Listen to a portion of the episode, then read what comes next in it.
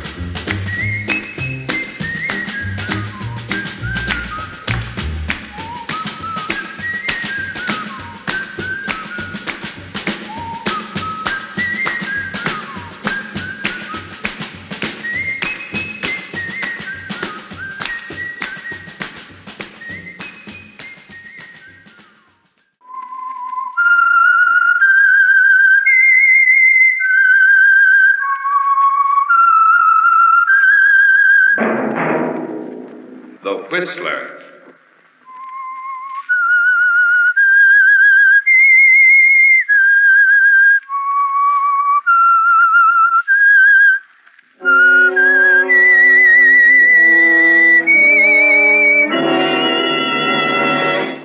I am the Whistler, and I know many things, for I walk by night. I know many strange tales hidden in the hearts of men and women who have stepped into the shadows. Yes, I know the nameless terrors of which they dare not speak.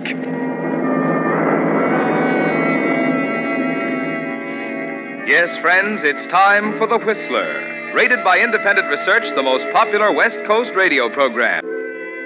And now, The Whistler's strange story The Witness at the Fountain.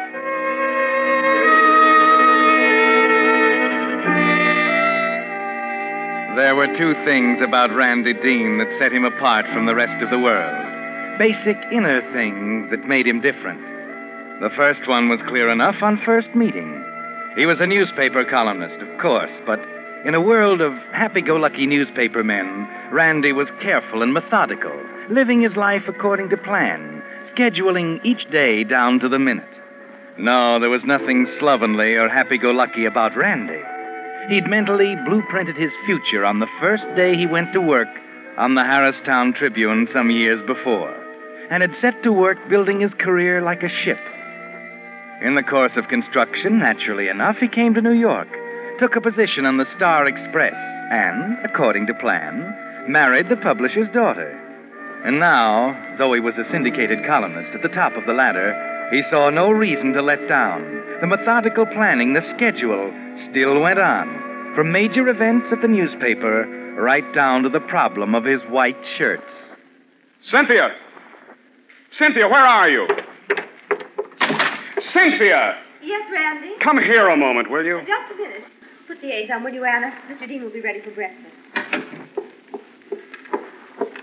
Yes, dear? It's 7.55. You're behind schedule. I've been looking for a white shirt for the past ten minutes. Where did Anna put them? Oh, I forgot to tell you, dear. She didn't send them out to the laundry until Friday. Friday. They go out on Wednesdays. She knows that. You have to make allowances, dear. After all, the poor girl's just become engaged. Hang it, Cynthia. Her engagement has nothing to do with it. The point is that white shirts are scarce as hen's teeth, and unless she sends them out on Wednesday when she's supposed to. Not so loud. She'll hear you. I don't care if she does. It's about time somebody talked to her. It isn't only the shirts. My gray sharkskin suit is still hanging in the closet. What about that? It's Monday, darling. My suits go to the cleaners Monday morning. I've told her a dozen times. But you won't wear it again for weeks. I want it ready when I need it. All right, dear. I'll tell her. Now, you won't say a word to her about it at breakfast, will you? Oh, very well, Cynthia. I'll go and see how your eggs are coming. All right. Oh, Cynthia. Yes? No two and a half minute eggs this time. Three.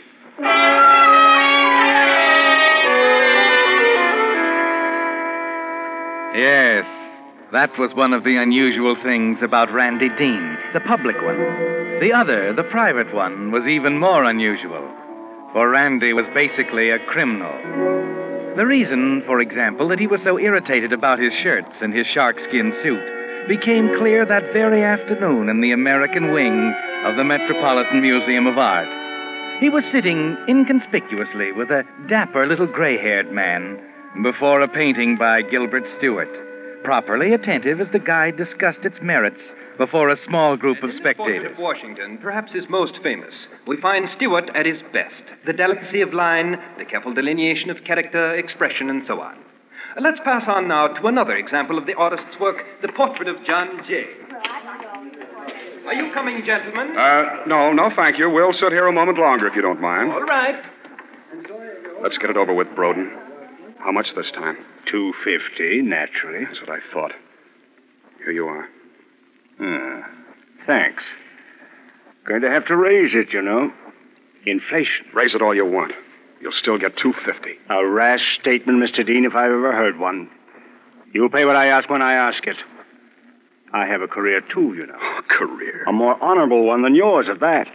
At least it didn't include the murder of my first wife as the most convenient way of marrying a newspaper. And poison at that. The lowest form of murder, Mr. Dean. Be quiet, will you? Oh, we're quite alone, Mr. Dean.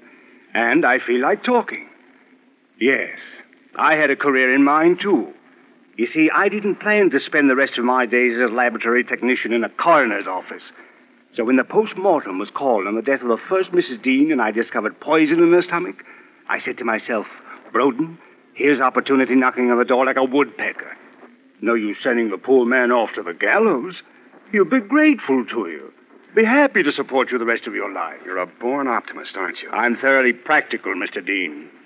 And what with living costs rising and all that, well, I'm afraid beginning next week it'll be three fifty. What? Right? I'll have to think it over. Otherwise, I simply write a letter back to Harristown. They'd be only too happy to exhume the body of poor Mrs. That's Dean. enough. All right. Now, where will I meet you next week? I'll call you. Just tell me where I Oh, can reach. no. I'll call you, Mr. Dean. Good day.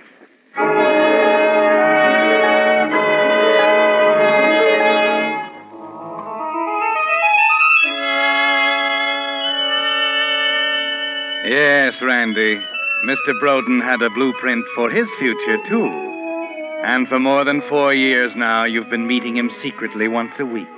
First it was a hundred dollars, then two hundred. Next week, three fifty. And all he has to do is remind you of the first Mrs. Dean to make you uh, cooperate. Yes, in his way, Mr. Broden is just as meticulous as you are. He realizes, of course, that his career depends upon yours. And he's been very careful to keep your meeting secret, so that nobody has the slightest suspicion that any connection between the two of you exists. That fact suddenly becomes important a few days later. Terry Lund of the Homicide Department is your guest for lunch at the Press Club. And of course, he falls back on his favorite subject crime detection. I'm afraid I, I don't get it, Terry. What, what do you mean, murder is a paradox? It's very simple. The more effort you put into it, the more you try to cover up your tracks, the easier it is for us to come up with the answer. Oh, now, wait a minute, no, Terry. no, no, it's a fact, so help me. I've seen it happen hundreds of times. The fancy Dan kind of killer is a lead pipe cinch. It's the stupid ones that worry us. What do you mean by that? Well, we start with a corpse, right? Yeah? First, we identify the guy. Mhm. Next, we start looking for motives. Yeah? Connections between the corpse and the people who might have reason to kill him. Right? Now, that's where the stupid criminal gives us a headache. Huh? Oh, sure, you're a newspaper man. You ought to know that. Just look at the dozens of little three line fillers that you throw in at the bottom of the columns in the back of the paper. Unidentified robbery victim, man found in alley, suspected suicide on beach. Yeah? Why, every one a case where some stupid bohunk just walked up to someone he'd never seen before and slugged him and walked away. So there we are, standing around a corpse, all dressed up and no place to go. You get it? Mm, I never thought of it in that way. You, you know, that, that's that's interesting, Terry. I I might do a column on it. you better let me read it first.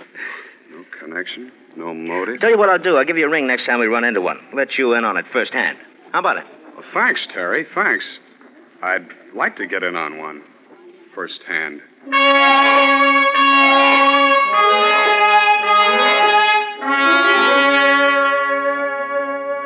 No connection, Randy. No way you could possibly be implicated should your friend, Mr. Broden, find himself in one of those little three line fillers at the bottom of page eight. It suddenly seems so simple that you wonder why you balked at murder a second time. Why you submitted to Mr. Broden's demands for four long years. And at that point, you make up your mind. The next meeting with Mr. Broden will be his last.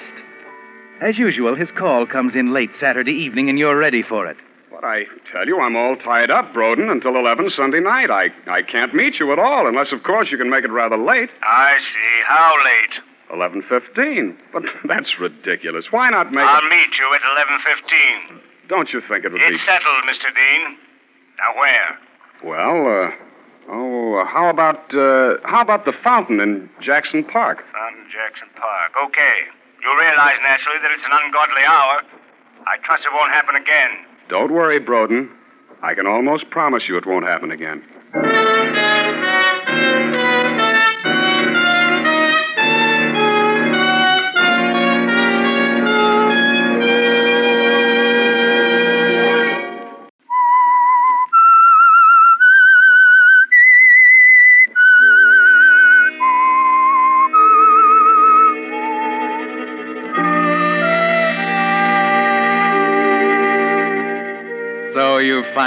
Your decision, Randy.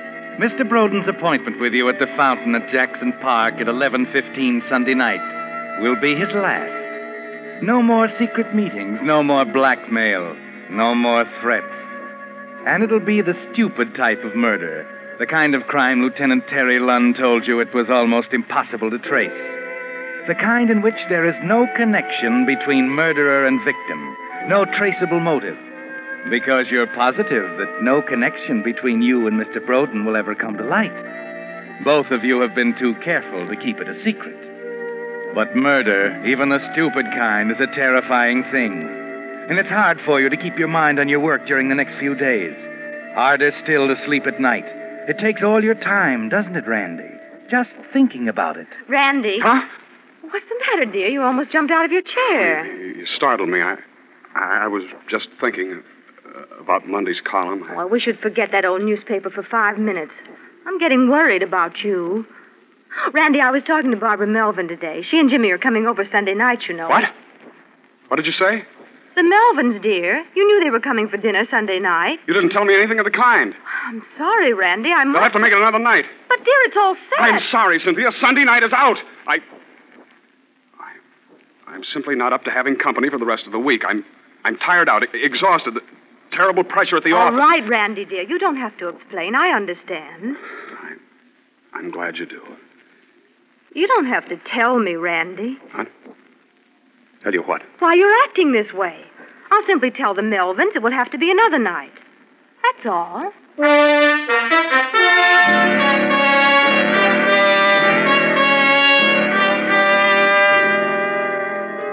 Yes, Randy, it does make you a little jumpy, doesn't it? But you keep telling yourself it's worth it. That after Sunday night you'll be a new man. And strangely, when Sunday finally arrives, you discover you're more relaxed, cooler than you expected to be. It's six o'clock when you stop at the corner drugstore on the way home for a box of sleeping powders. Here you are, sir. That'll be 52. Uh, you say this is perfectly harmless? Hap- oh, yeah, sure. Wouldn't make a habit of it, though. Yeah, 55, 75, one. Tasteless, huh? Hmm, almost. Might take it in orange juice or maybe wine.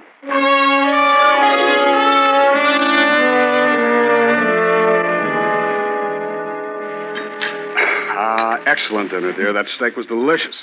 You might tell Anna. Hmm? I think you've been very unreasonable with Anna during the past week, You're Randy. perfectly right. I'll make it up to her right now. Anna! Anna! Yes. Oh, oh, your coffee. I forgot. Oh, forgot. not at all, Anna. Not at all. I want to ask your forgiveness. Cynthia tells me I've been quite unreasonable, and I agree with her. Oh, oh Mr. Dean, I don't know what to say. Well, let me say it then. I'm sorry. It's quite all right, sir. And now I think it's high time we did something about your engagement, Anna. A toast. That's it. A toast. A toast? You sit right down here in my chair. I'll go out in the kitchen and pour the wine.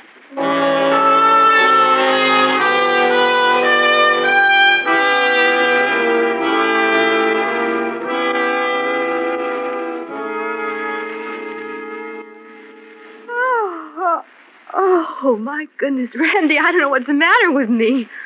I'm dead to the world, and it's only nine. Where's Anna? In bed. She gave up the ghost a half hour ago. Well, might as well go to bed. I'm tired, too. Oh, the wine, I suppose. What? Always affects me that way.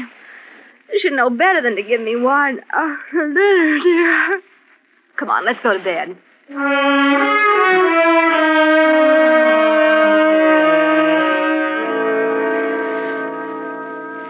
Yes, Randy, it must have been the wine. By ten o'clock, Cynthia's sound asleep.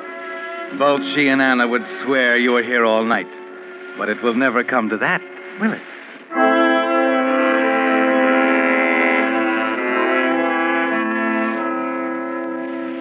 The corridor's deserted when you quietly leave the apartment and tiptoe down the hall and ring for the automatic elevator.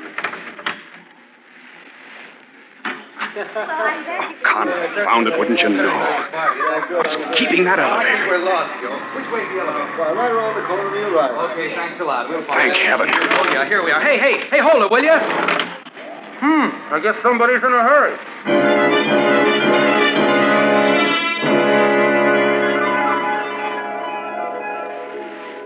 You wish you hadn't picked the fountain. It's too exposed. Lawn stretching in every direction from the path around it. The shrubbery and trees at least 50 yards away. But luckily, the light over the fountain is blown out. The darkness will cover you.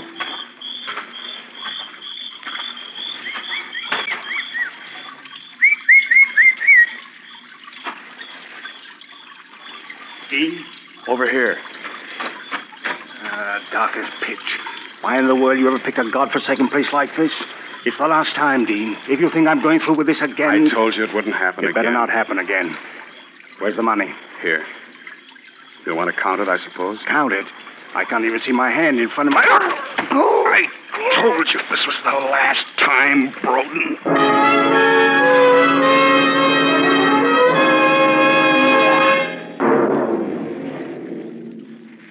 It's all over now, Randy.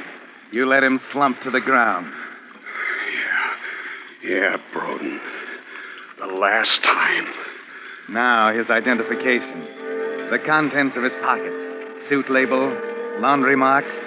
It should only take you a minute. And then. Down this way, Eddie, by the fountain. Yeah. No way to run, Randy. Lawn in all directions. He'd be sure to hear you. And then you see a park bench a few feet away at the edge of the path. It's your only chance.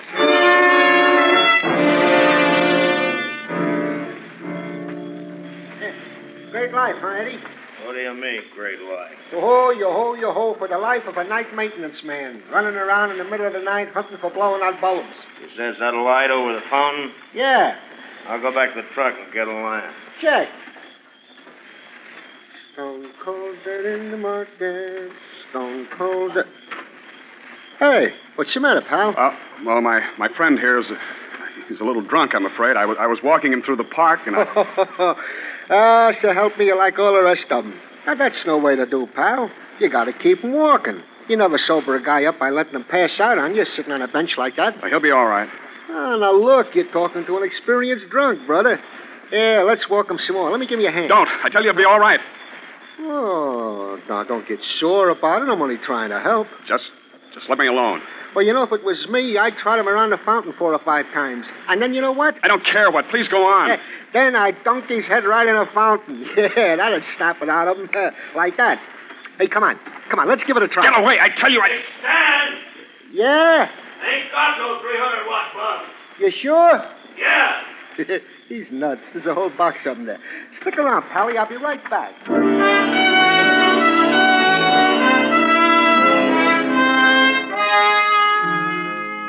Your knees are so weak you can hardly get up off the bench as the night maintenance man walks back to his truck. You know you have about 30 seconds to get him across the lawn to the shrubbery, but somewhere you find the strength. The shrubbery seems a mile away, but finally you make it.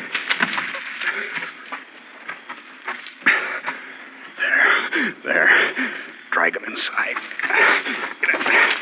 Oh, don't be that way, Julie. Come on, give us a little kiss, huh? I told you you're my big heart. Art. Art. Huh? Someone in the bush. What? Right over there. Hey! Hey, who's there? I heard it. Okay, my friend, I'm coming in there. No, no. There it goes. Fire. Get... Julie. Julie. There's a body in here.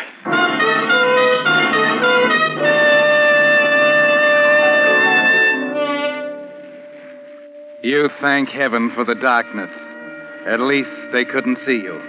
The maintenance man, that kid and his girl. They'll never be able to identify you in a million years, will they, Randy? An hour later, you're back in the apartment, safe in bed, with Cynthia sound asleep at the other side of the room. Still safe, Randy. Still no connection, no motive. Still safe. Still safe. Randy. Randy, darling. Uh, uh, what? Oh. Oh. What time is it, Cynthia? I hope you don't mind, dear. I'll let you oversleep 45 whole minutes. You seem so exhausted. Oh, yeah. I was exhausted. Anna's bustling around in the kitchen now getting your breakfast. Ah, well, better get up. Randy, you're a sweetheart. You know, sometimes I tell myself I'm married to an old stick. Then you surprise me like you did last night, and I know I'm wrong. Last night? You made a new woman out of Anna. It was a nice thing to do. What are you talking about, Cynthia? Apologizing to her that way, dear, and the wine. She was almost in tears. Oh, that. And believe me, it works. You don't catch flies with vinegar, you know. She got your cleaning off this morning right on the dot. And there's a big sign on the kitchen calendar Laundry Wednesday. Well, I, I hope she keeps it up. Uh, better, bet, better get going. I'm never going to get to work. Oh, that reminds me, Randy. Hmm? Terry Lunn called. What do you want? Well, I don't know. I told him you were asleep, and he said to have you call when you got to the office. That's all he said? Why, yes. Is it that important? Why? Oh, white as a sheet.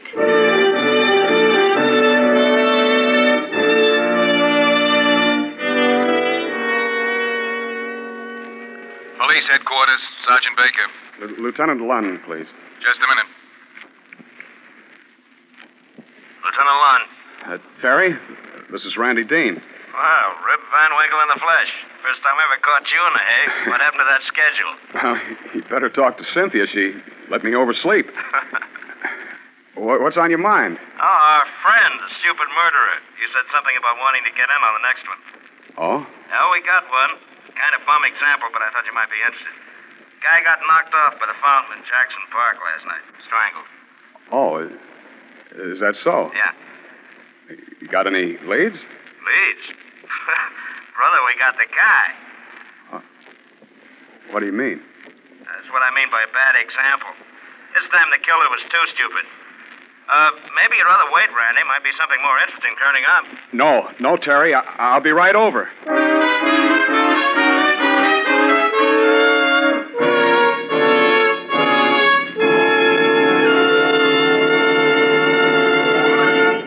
The Whistler will return in just a moment with the strange ending of tonight's story.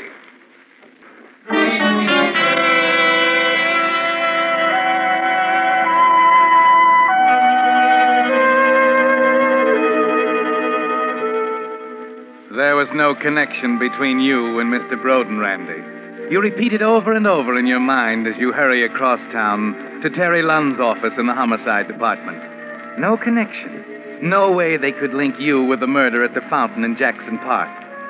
And yet Terry told you just 15 minutes ago that they had the killer already. Some itinerant, perhaps, some wayward bum who happened by at the wrong moment. Well, no matter.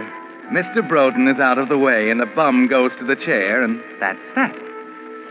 Ten minutes later, you lean back in a chair and try and appear unconcerned as Terry goes over the story you knew pretty well already. Maintenance man sees the two of them sitting there on the bench. The killer pretends the dead man is drunk, you see? Oh, yes. Uh, we just went over the records at the cleaning plant, Chief, and found out the cleaner the suit came from. Oh, good. Where? At the uh, Elite Cleaners on 86th Street. Shall I call him and get the guy's name? No, we better go out there. Uh, get a couple of men. We'll be down in a second. Mr. Dean will go out with us. Right.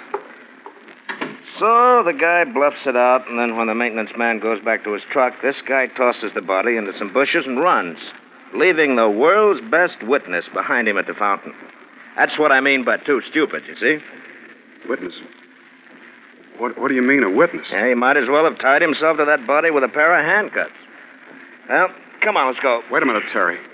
Tell me what. He was all through the minute he left his suit at the cleaners this morning. What do you mean, witness? The bench, Randy, the park bench. With a nice coat of wet green paint.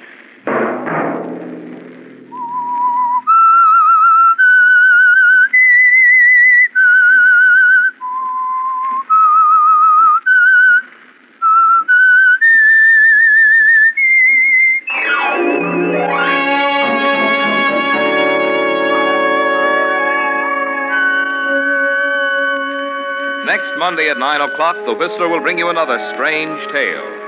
The Whistler is broadcast for your entertainment by the marketers of Signal gasoline and motor oil and fine quality automotive accessories, and by your neighborhood Signal dealer. Featured in tonight's program were Howard Duff and Margaret Brayton. This program, directed by George W. Allen, with tonight's story by Harold Swanton, music by Wilbur Hatch, is transmitted to our troops overseas by the Armed Forces Radio Service.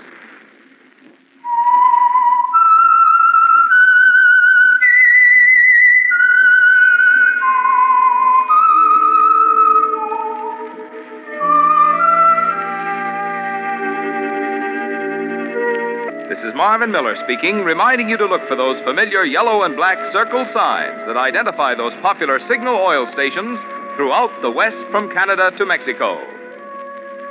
This is CBS, the Columbia Broadcasting System.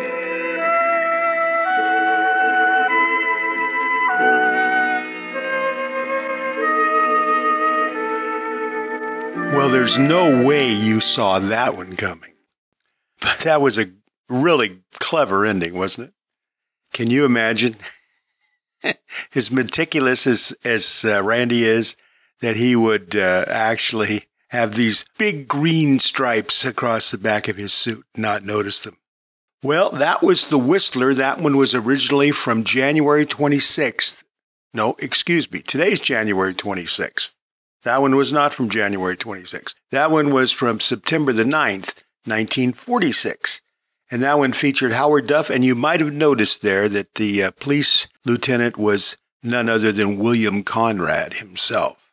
So we'll put that one away and uh, we'll take a look at our stock of Whistler shows here. Ooh, we have a, a lot of them. We have a lot of them. So don't worry. We'll have another one very soon in the weeks ahead.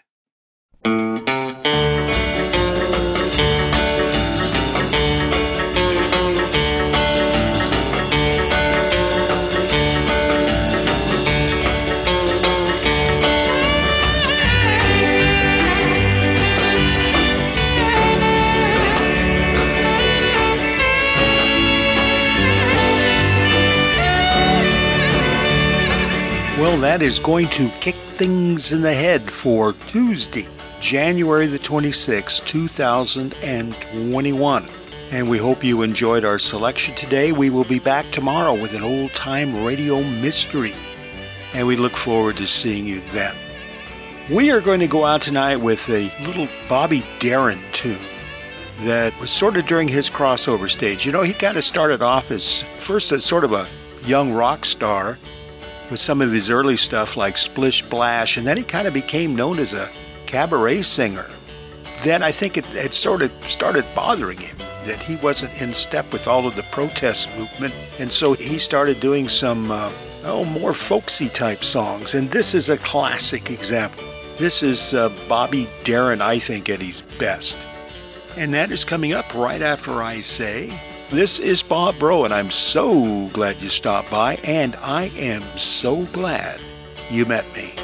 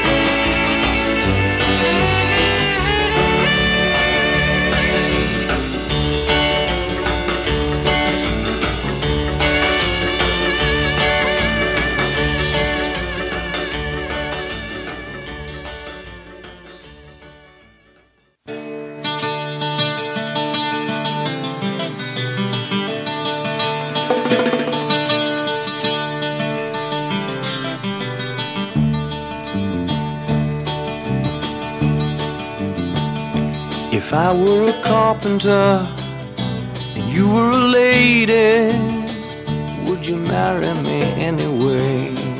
Would you have my baby? If a tinker were my trade, would you still find me carrying the pots I made, following behind me?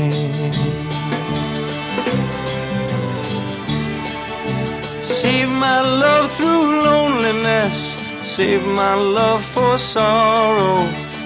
I've given you my onlyness. Come and give me your tomorrow. If I work my hands in wood, would you still love me? Answer me, babe, yes I would. I'll put you above me. If I were a miller at a mill wheel grinding, would you miss your color box, your soft shoes shining?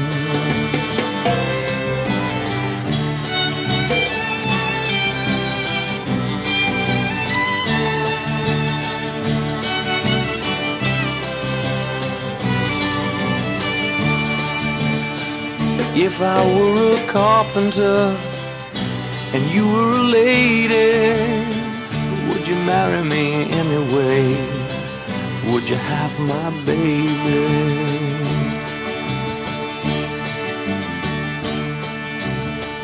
Would you marry me anyway? Would you have my